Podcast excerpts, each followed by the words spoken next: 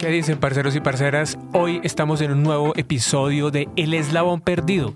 Mi nombre es Juan Pablo Gaviria y la verdad me apasiona enormemente poder compartir todo tipo de contenidos con ustedes que nos ayuden a ser mejores personas, pero sobre todo que nos ayuden a ser mejores seres humanos, a retarnos a ser mejores personas todos los días, a autoconocernos más profundamente. Ese eslabón perdido que nos hace falta en nuestra vida para lograr cualquier cosa que nos propongamos.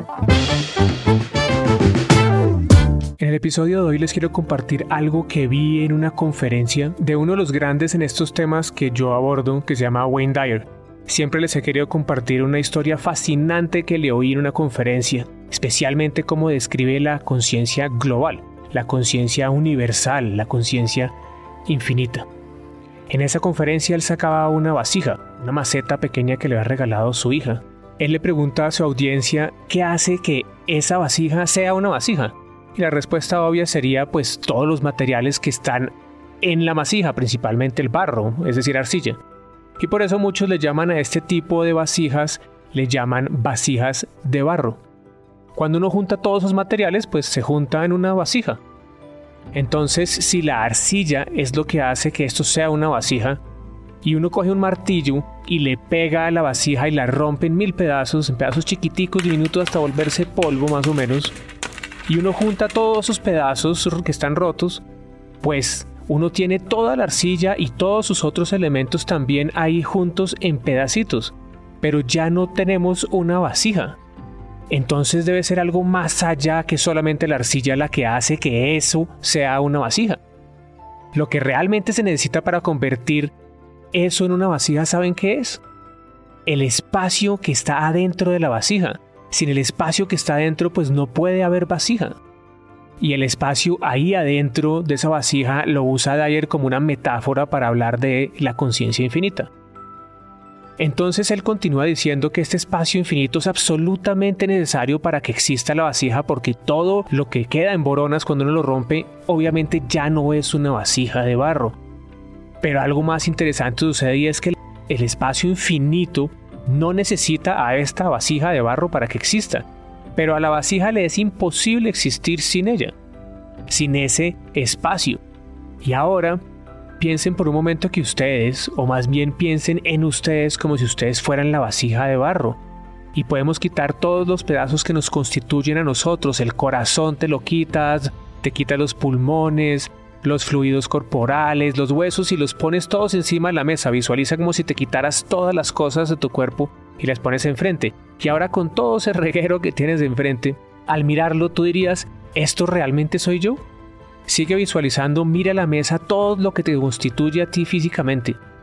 Siguen siendo todos los materiales, por así decirlo, que te constituyen. Ahí está tu corazón y tu pelo y tus pulmones y las tripas y todo como lo veíamos ahorita pero cuando lo miras claramente te das cuenta que ese no eres tú. Eso no es lo que hace que tú seas quien eres. Y no creas que es diferente tu caso al de la vasija si es lo que tu cerebro lógico racional te trata de decir. Es exactamente lo mismo. Lo que tú necesitas para poder existir es lo mismo que necesita la vasija. Es el silencio invisible dentro de nosotros, el espacio vacío que hace que tú seas lo que eres, no la capa exterior que lo cubre. Lo que tú eres es el espacio infinito adentro de ti. Entonces es absurdo pensar que esta vasija comenzó a existir en el momento que alguien la creó hace 5, 10, 15 años, cuando la hayan creado.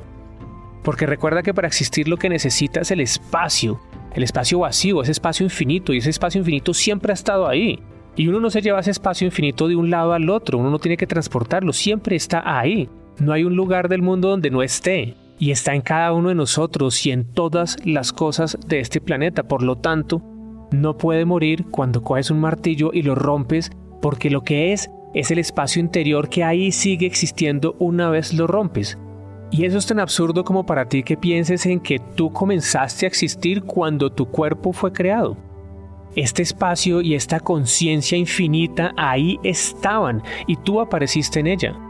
Y la idea que cuando dejemos este cuerpo, dejemos de existir, que cuando nos llegue la muerte, como le llamamos, es el fin, no puede ser.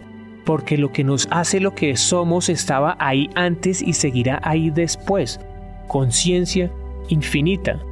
Estamos en un universo infinito con una conciencia infinita, invisible, imperceptible a nuestros sentidos y el silencio de esta conciencia infinita, el espacio de esta conciencia infinita lo encuentras muy adentro de ti y está además en todas partes.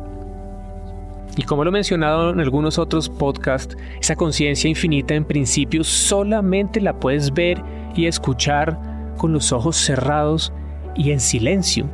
En el silencio interior tuyo aprenderás a escuchar y sentir la magnitud de la conciencia infinita a la que llamamos Dios. Y llegas a hacerlo no por fe ciega o porque alguien te dice que es así, es porque lo sientes dentro de ti como una verdad, como parte tuya. Es por eso que entiendes que está en todas partes, no hay un solo lugar en el que no esté, en cada uno de nosotros, en cada animal, en cada piedra y hasta en cada bala, en cada sol del universo y en cada partícula subatómica que lo compone.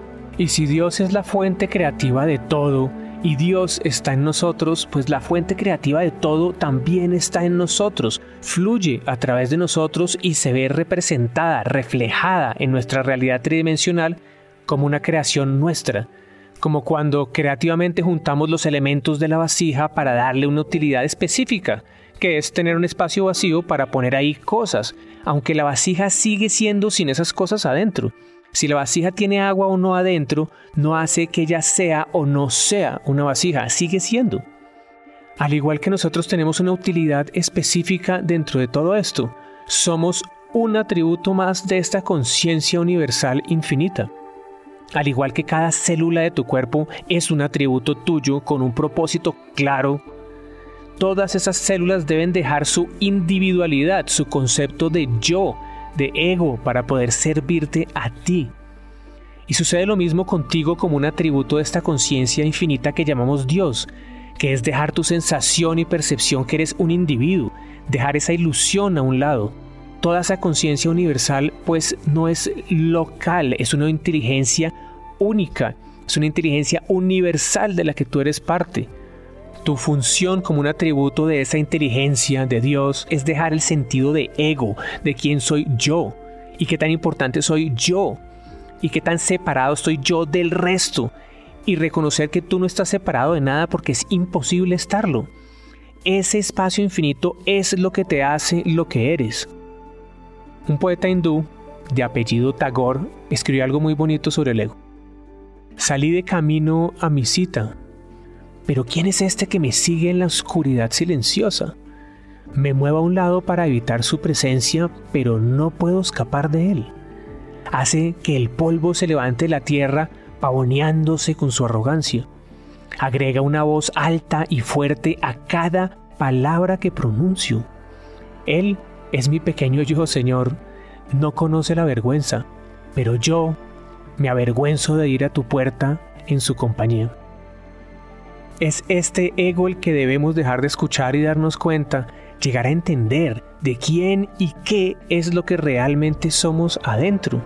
Por eso debemos reprogramar las puertas de nuestra percepción para poder ver que la conciencia infinita también está dentro de nosotros y que también somos infinitos.